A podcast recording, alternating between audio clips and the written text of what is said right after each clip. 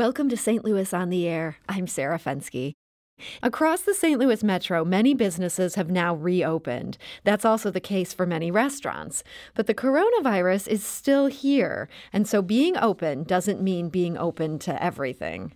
Gerard Craft is the James Beard award winning chef behind the niche food group. His restaurants include Sardella, Pastaria, and Brasserie. He explained the new procedure being required at his restaurants to our producer, Evie Hemphill when you come to our door, we ask that you have a mask on. So come in, and if you don't have a mask, we will provide you with a with a disposable mask as well. Um, you are taken to a table. Your tables are all uh, at a minimum of six feet apart from any other table. All of our employees will be wearing masks. Um, you'll get a little little bag that has kind of uh, QR code for our menu so that you can kind of get on your phone and and look up your menu. If you request, we can uh, give you a disposable menu. And once you're at your seat, you can take your mask off and enjoy your you know wine and food and have a a great dinner, feeling safe. Um, but we do ask that if you get up from your table to go to the bathroom or anything of that nature, that you just put the mask back on and we provide you with a little bag to keep your keep your mask in while you're at your table. Um, it's really, you know, it, it's funny. Even as I'm saying it, I'm like, why is this so hard? like this is not a big deal. That's restaurateur Gerard Craft of Niche Food Group. But while wearing a mask might not seem like a big deal, to some patrons it is. Gerard Craft explained. This seems to be an issue everywhere and it seems to me that that masks have kind of become a political statement, which I think is kind of terrifying because uh, because they're so important. So our, our experiences really have just been that you know certain people just get angry about it, and and it's kind of a weird irrational anger, you know, because obviously they don't have to eat there um, they can go choose to eat somewhere else. Sometimes it's almost as if they want to get mad about it. Um, so it's almost as if they're coming in knowing that they're going to have to wear a mask, and then I just want to be angry and throw a temper tantrum, uh, which is is kind of bizarre. And that's Gerard Craft of Niche Food Group. And it's not just his restaurants. St. Louis based rideshare driver Bob L. is experiencing the same thing. He told us earlier this week what he's seeing as he drives for Uber. I've had a few interactions, uh, mostly over this past weekend, um, with passengers who uh, seemed completely oblivious to the existence of COVID 19 and the precautions that many of us are taking. Uh, just for a little bit of background, Uber currently requires passengers and drivers to wear masks at all times. Whether all drivers are enforcing that or not, I can't say, but I'm guessing not all drivers are. Uh, so, you know, it's been difficult, uh, especially when there's someone who doesn't have a mask with them. Um, in those cases, I do have a few extra disposable masks that I keep on hand. Uh, but you know that's that's not a, a long-term solution for me. Um, I have I have lost a few rides, but honestly, I don't look at it as losing rides. I look at it as, you know, I'm not I'm not risking my own personal health uh, to make twenty bucks uh, driving someone from one bar to another. And as rideshare driver Bob L. explained, being tasked with enforcing masks isn't easy. The hardest part, I think, has probably been um, just explaining to passengers the concept of, you know, I wear my mask to protect you, you wear yours to protect me. Um, and for the most part, once I explain that, uh, they're fine with it. Um, but there are a few who, you know, maybe they're not, maybe they've been, they've had a few drinks uh, and they get a little bit belligerent. But in those cases, um, you know, just end the trip or cancel the trip and move on to the next one. And that again is rideshare driver Bob L. Now, Bob has made his peace moving on, but what about us as a society? That question has been weighing heavily on Michael Rozier of late. Father Rozier is both a Jesuit priest and an assistant professor of health management and policy at St. Louis University, and he joins us today. Father Rozier, welcome to the show. Thank you for having me, Sarah. Good to be with you. Now, you tossed off a tweet about this issue last week. You wrote, Sadly, I'm becoming convinced that COVID is not far from taking on the characteristics of gun violence. The U.S. will endure much higher, persistent negative effects from something that other countries have solved. We'll normalize it and convince ourselves nothing can be done. What led you to that moment of seeming despair? That is a great question. Uh, so this is sometimes what happens on a random Thursday night when something pops into your head and you decide to make it a tweet and it has gone off to the races.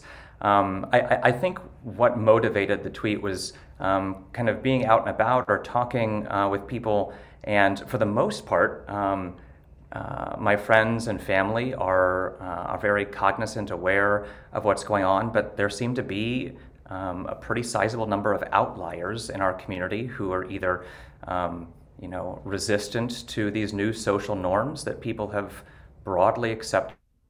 Uh, and people are frustrated about how to deal with that reality. Mm-hmm. So you put this tweet out there, as you say, it was just kind of in this this moment you're feeling this. What kind of reaction did that tweet end up getting? Uh, largely positive reactions. Um, I, I, think it, it, did resonate with people that um, that people sensed that this is going to be with us. Uh, the virus is going to be with us for the foreseeable future. And people really want to figure out how to live well during this time.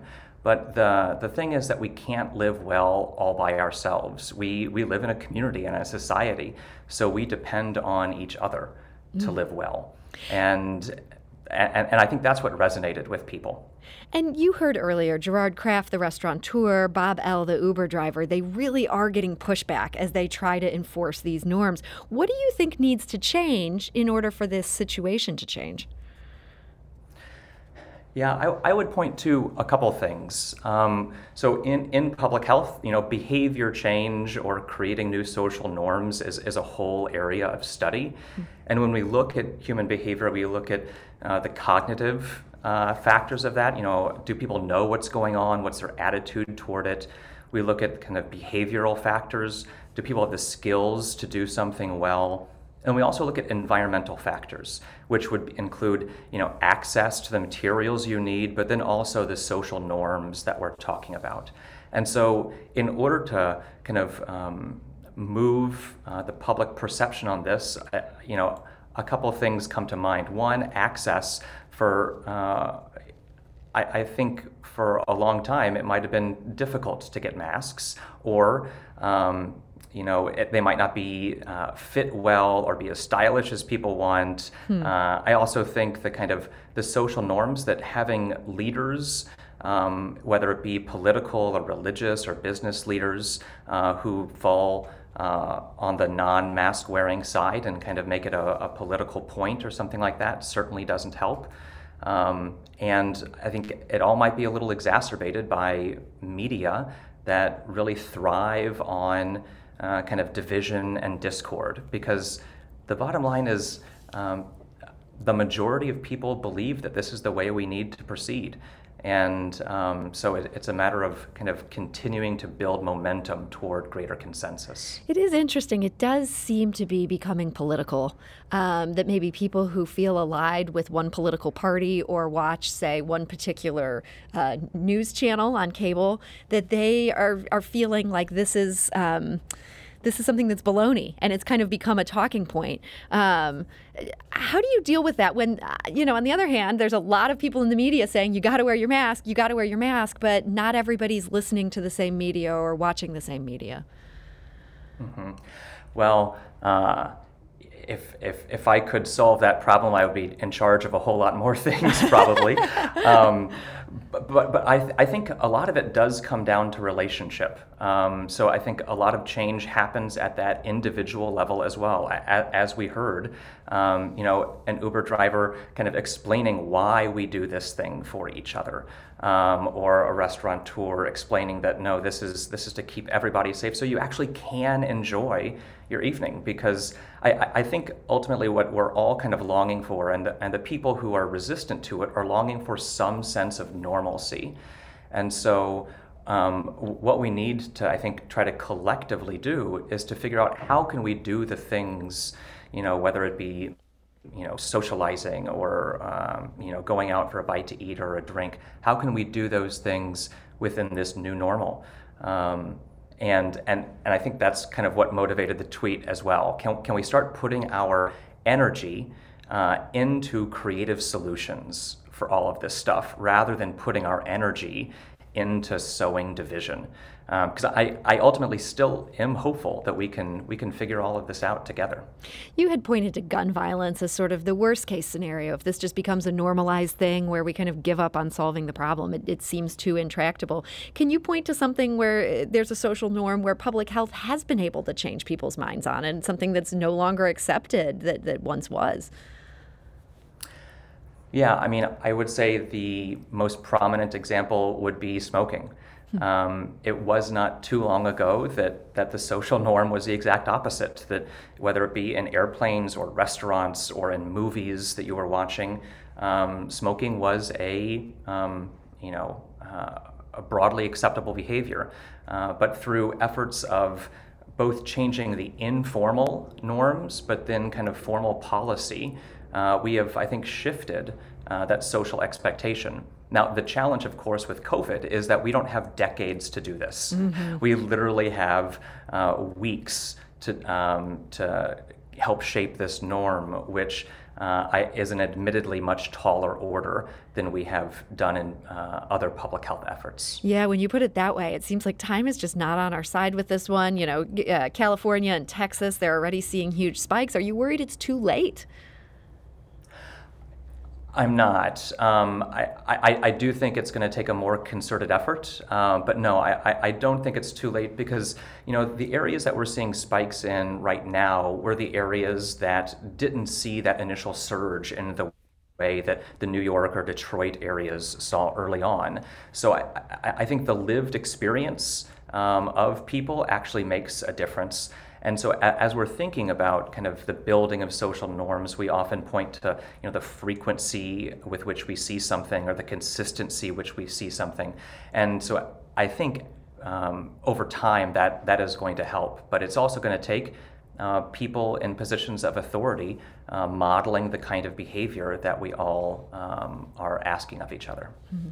We're talking to Father Michael Rozier. He's a Jesuit priest as well as an assistant professor of health management and policy at St. Louis University. And we do want to invite you to join the conversation. What do you think is driving the animus against mask wearing, and what will it take to change it? Give us a call at 314 382 8255. That's 382 Talk. Or you can send us a tweet at STL on air or email us at talk at stlpublicradio.org. We need to take a quick break, but we'll be back shortly to continue this conversation. This is St. Louis on the Air on St. Louis Public Radio, 90.7 KWMU. Support comes from the Missouri Forest Products Association, committed to conservation and careful management of the state's forests to make them more resilient and better habitats for wildlife. ChooseWood.com. And now back to our conversation. We're discussing the social norms of the pandemic with Michael Rozier. He's a Jesuit priest here in St. Louis. He's also an assistant professor of health management and policy at St. Louis University. I'm going to go to the phone lines here in just a moment. Um, and I do want to invite you, if you're interested in this conversation and, and have some insight into why are people not wearing masks, what will it take to change that, you can give us a call, 314-382-8255. That's 382-TALK. Uh, on the phones, uh, let's go to Cole. He's calling from Troy. Um, Cole, hi, you're on St. Louis on the air. I appreciate you taking my call. Yes, thank you for joining us. What's your perspective on this? So I am just a little background. I'm politically very conservative, but this is 100% not a political issue. Um, I feel like conservatives, more than people that are more progressive, are turning it into a political issue, and I absolutely don't understand that.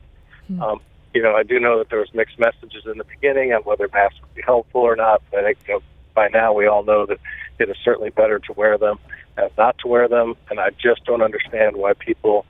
I understand the frustration, the need, you know, and unpleasant and all that, but to actually not bother to wear them, I truly struggling to understand. Cole, have you tried to persuade um, some of the conservatives that you're hearing this from to, to come around to your point of view? I'm, I'm curious if you've had any success. Yeah, um, I'm a production worker. I actually uh, split time between Troy and Cape Girardeau. I work for a Fortune 500 company in production, and we have to wear them uh, all you know, 12-hour shifts. We have to wear them the entire shift, and people are always whining and complaining about it. But when you really get down, if you can get them into a heartfelt conversation instead of just a reactionary conversation, you, you will be able to convince people that yes, it just makes sense. It's a pain in the butt, but it makes sense. Well, Cole, thank you for that. Uh, Father Rozier, what do you think in light of Cole's experience here? It's, it's interesting that his one on one proselytizing does seem to be working. Yeah, I, I, think Cole makes some excellent points. Uh, first, that kind of early in the pandemic when we were worried about PPE for healthcare workers and um, the fact that we didn't know exactly how the virus was transmitted that there were some mixed messages early on, which could lead to some confusion, confusion, mm-hmm. and that idea that the personal relationship, the individual conversation, is really the the kind of place of encounter. Um, yeah, I, I, think both very good points, and you know the the kind of general, I think, um, desire. Uh, politically on, on the conservative end is that you know that we not be limited in our actions and, and a great way to kind of kind of frame this is that that has some limitations itself that we, we are we are limited but we have to prevent harm to other people. Mm-hmm. and so insofar as we can prevent harm to other people um, that's that's a reasonable ask I think of people in society. Mm-hmm. I actually saw a study this was by the Institute for Health Metrics and Evaluation. Um, their model suggests that mask wearing could save as many as 33,000 American lives over the course of this pandemic. It feels like if that model holds up that's a that's a statistic that can be somewhat persuasive yeah, the um, I, I just saw that uh, study as well, and um, some really good work coming out of the University of Washington on on that modeling. And and I think we can also look back. Actually, there, there's a study uh, in a journal called Health Affairs that was published yesterday uh, that basically showed in the natural experiment of where masks were mandatory and where they weren't, we can look back and see a pretty significant reduction in the transmission of the virus. So it's not just about kind of looking forward to seeing what can be done, but looking back on our policy experience and to say, actually, this has worked in other environments. Hmm. Let's go back to the phone lines. Michael is calling from St. Louis. Uh, Michael, hi, you're on St. Louis on the air.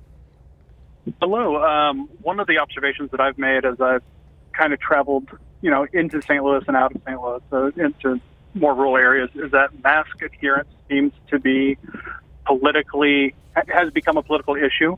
And as you go into more conservative areas of the state, you can see the adherence dropping to zero. Um, and one of the things that baffles me is I am I identify as conservative. The choice to wear a mask seems like something, you know, individual freedom and liberty that I would want to do if it has any measure of protection and I don't understand the the mindset in some areas that to avoid wearing what to me is basic safety equipment, mm-hmm. or how basic safety equipment became such a politicalized issue. Yeah, Michael, thank you for that thought. And I actually have heard from a number of listeners, some on Facebook, who noted that they see a big difference between the urban part of the state here in the city um, and then out in the outstate areas. Do you think that, um, in addition to possibly the political things we're seeing here, that this is also an urban rural thing, that maybe people in smaller towns don't feel, um, you know, that there's more space between them in general, and so this doesn't feel as necessary? Uh, Father Rozier, I'm curious about your thoughts on that.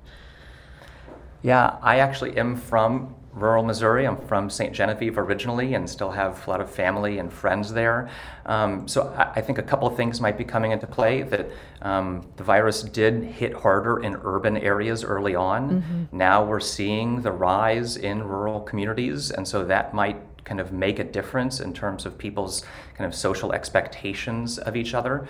Um, and I also think in, in rural communities that there, there's a sense of knowing one another, and that familiarity can, can be a good thing most of the time. And uh, in this situation, it might be kind of uh, a challenging thing that we want to presume the best about people that we know, and therefore, oh, I haven't heard that so and so's you know positive in the way that you might not know when you go into a Schnucks or somewhere like that uh, in an urban area and you don't know everybody. Hmm. And so I think there are probably a couple factors um, beyond maybe the political ideology that are at play there. That's that's an interesting observation. I'm glad we have you here to to speak to that um, th- that background. That's not my own background, and so it's it's always good to learn about others' experience and, and what you saw there. And Michael, I want to thank you for that call. Let's go back to the phone lines. Um, Tammy is calling. I guess she's from uh, just outside St. Louis. Um, Tammy, hi. You're on St. Louis on the air. Hello. Hi. Thank yeah, you for joining I, us. I was just going to add to the conversation that I am 61 years old, and you know when that seatbelt law came out, I was frustrated. I was really angry, you know, that the government was going to, you know, step in and make a law, you know, where I had to wear a seatbelt, hmm. although it was for my safety and for my children's safety. And um, of course, I wouldn't get in the car without one now. But you know, at the time, it was really frustrating, you know, that they were wanting you to do something like that, you know. And I think that uh, the, the Republican Party in general, I don't think that um, they want the extra government control, like, you know, wanting you to wear the the mask. Now, I wear the mask wherever I go, but I kind of in, uh, am independent, mm-hmm. uh, you know, as far as, a, uh, you know, being a choice of Democrat or Republican, you know. Mm-hmm. Uh, but I see the importance of it. I have uh, a cousin and, uh, you know, she just adds, she's very adamant, I'm not wearing it, I'm not wearing it. But I think it's a combination of things, you know, that her, she's Republican and, you know, she's very strong in her belief that you know, extra government telling us what to do. Mm-hmm. That's uh, Tammy. Yeah, I can absolutely see that that point that several of these variables might be influencing people's politics on this. Father Rozier, I'm wondering about the the change on seatbelts. That's a it seems like a good example that back in the day people maybe felt like the government was uh, getting inside their car with them, telling them what to do. But now it's it's certainly very accepted that we have to wear these. Do you see a parallel there? I, I do. Um, and, and, and I think Tammy's comment brings up a, a really important uh, distinction between kind of informal social norms and formal public policy. And so that, that's, I think, the, the debate right now is I, I think we would all prefer less regulation or less kind of formal policy in our lives. And so we, we won't have to move to the place of formal policy if we can adopt kind of more informal social expectations that are, that are broadly shared and, and adhered to. And so, you know, the, the seatbelt obviously was that formal policy. Um, and we have done that certainly in public health over different issues. But, you know, I, I, I would prefer, uh, and I think most people would prefer, that um, rather than the kind of mandates and a heavy handed policy, if we can achieve it in an informal way, that's certainly preferred. But if we can't do it in an informal way, then we're likely going to have to have some kind of imposition of a regulation or a policy to make um, this, uh, this public health good achievable. Hmm. I want to go back to the phone lines. Brandon is calling from Wildwood. Um, Brandon, hi, you're on St. Louis on the air. Hey, how are you? Thank you for joining us today. What's your thoughts on this issue? So I think one of the main problems that we're facing is that uh, a lot of people just solely get their news from social media now, mm. and they're taking this information that's being shared by these uh, by these social influencers who don't have any regulation on what they what they post out. So when they post these things, their fan base trusts them to tell them the truth. And when they post this information about how masks are bad for them and you know how masks don't really help, it it, it creates this spread of misinformation that's really hard to deal with, uh, where people just be become believers in this in this information that may or may not be 100% accurate. Brandon, I think that's a great point, and, and thank you for that. Um, I want to go to Sam, who's calling from Warrenton. Um, Sam, hi, you're on St. Louis on the air. Hello, how are you this afternoon? Thanks for joining us. Uh, how are you feeling about masks? Well, I moved from an urban to a rural area, so mm-hmm. I talked to a lot of rural uh, folks around me, and it seems as if when when they decided, when Dr. Fauci decided to encourage mask wearing. It seemed like so many people around Troy, Missouri, and Warrenton, Missouri would adhere to that. As soon as it became politically divisive, things changed. And I've and I've actually stopped a couple people just to ask, you know, if if what the pro, you know why they aren't wearing masks and and not not in a, an aggressive manner, but two of those were EMS workers with children at a local Walmart, and they said, you know, there are a lot of things out there that that are far worse than this. So I see it as a, like an untouchable, unseen kind of thing, and with the divisiveness just in society right now, I, I see it being worn as a political statement or not worn, I should say. Mm-hmm. Sam, that, that all does make sense, and, and thank you for sharing that perspective. Father Rozier, any thoughts on those those last two callers? Yeah, so I think um, Sam makes a great point about the kind of the unseen reality of this, and we can see this going on in Texas and Florida right now. So the governors just today announced that they are shutting down bars, they're rolling back restaurant capacity, um, and unfortunately, with this virus, there's a several week lag um, until we see the effects of our behaviors, and so there is this kind of um, uh, unfortunate reality that we don't see the negative effects of our behaviors until it's almost too late, uh, which is why it's so important, uh, even if we don't see um, the kind of um, hospitalizations and, and mortality rates, that we still kind of stay consistent with these behaviors because it'll prevent those things from happening uh, in our communities. Now, earlier in the show, um, we played some audio from Gerard Craft, who's a, a, pretty big deal restaurateur here in town. And when he talked to our producer, Evie Hemphill, um, he explained that, you know, everybody says, what can we do to help restaurants during this time? He said, if people don't follow these norms, this is what's going to kill restaurants, that all these restaurants are, are teetering on the brink right now. And this is, you know, there's a simple economic argument here that people need to do this just to help their favorite eatery stay in business. Do you think we'd be more successful framing the argument in terms of economics as opposed to trying to rely on people's altruism? Father Rozier, any thoughts on that? Oh, I Okay, we may have we may have lost our guest here. I'm so sad. I was I was definitely enjoying the conversation with him, and I think we might have had a, a technical difficulty. Um, I'm going to take one last call, and then we're going to need to move to our next segment. Um, Derek is calling from St. Louis. Derek, hi. You're on St. Louis on the air. Hi. Uh, thank you for taking my call. I appreciate it. Yes. Thanks for um, joining us. Absolutely. Um, I also come from a very conservative family, although me myself, I'm a little bit more liberal.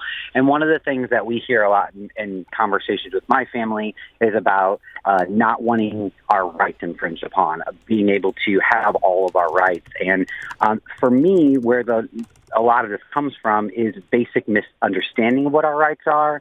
Um, as private businesses, um, it's their private property. They have the right to require whatever standards or regulations um, that they want. And I've witnessed so much of not just my family, but people at stores um, wanting to, you know, fight that because they believe it's a rights infringement, which it is not. Um, private property and um, privately owned property can require whatever rules they decide for their business. And I think a lot of this just goes down to the basic American public misunderstanding what their rights are that are given in the Constitution. And I think that's where we get into a lot of trouble. And then it becomes more of a political issue where we feel like we're standing for rights that we technically don't have as private citizens once we enter public property. I mean, private property. I think I think you make a lot of good points there, Derek, and, and thank you so much for that analysis. Um, Father Rozier, I understand you are now back. I am. I'm sorry about that. I don't know what happened. Oh, it, trust me, it happens all the time. This is what happens when we have to rely on phone lines and can't have people in studio. But this is our new social norm here, so we have to follow through on it. I did have one last thing I wanted to share with you, and this one came in through Facebook. And Mary is responding to your tweet, and she says, "I love this show." Well, thank you for that, Mary. Uh, she says, "I disagree, however, that people have given up on gun violence. Moms demand action for gun sense in America is alive and active in many parts of Missouri. We have at least 17 active groups in the major cities, but also Joplin, Cape Girardeau, Maryville, Central Missouri, etc. She adds, We supported Cure Violence in St. Louis and interact with legislators and candidates regularly to impact our state's gun laws. Father Rozier, is there maybe a bit more optimism in the long run, um, knowing people haven't given up on these issues? Gun violence is even still on the table. Absolutely, I, I think that's an excellent point, and um, you know some when, when you try to put together an analogy, there's always going to be some misalignment, and I think she's pointed out a great one. Um, and, and that's also why I haven't given up hope on um, our response to COVID. Like I, I still have, um, you know, the the hope that we can figure out these new social norms and figure out how to live this really well uh, until we do have the fortune of having a vaccine or really effective therapeutic treatment. Well, I hope your faith in all of us is warranted. Um, and I've really enjoyed having this conversation with you today. So, Father Michael Rozier, thank you so much for joining us. Thank you, Sarah. And uh, Father Rozier is a, a, Jesuit here in St. Louis, and he's also uh, part of the faculty at St. Louis University. This is St. Louis on the Air on St. Louis Public Radio, 90.7 KWMU.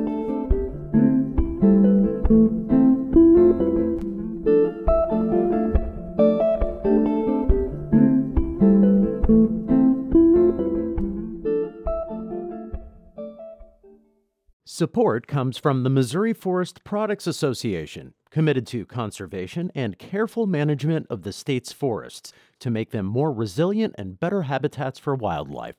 ChooseWood.com.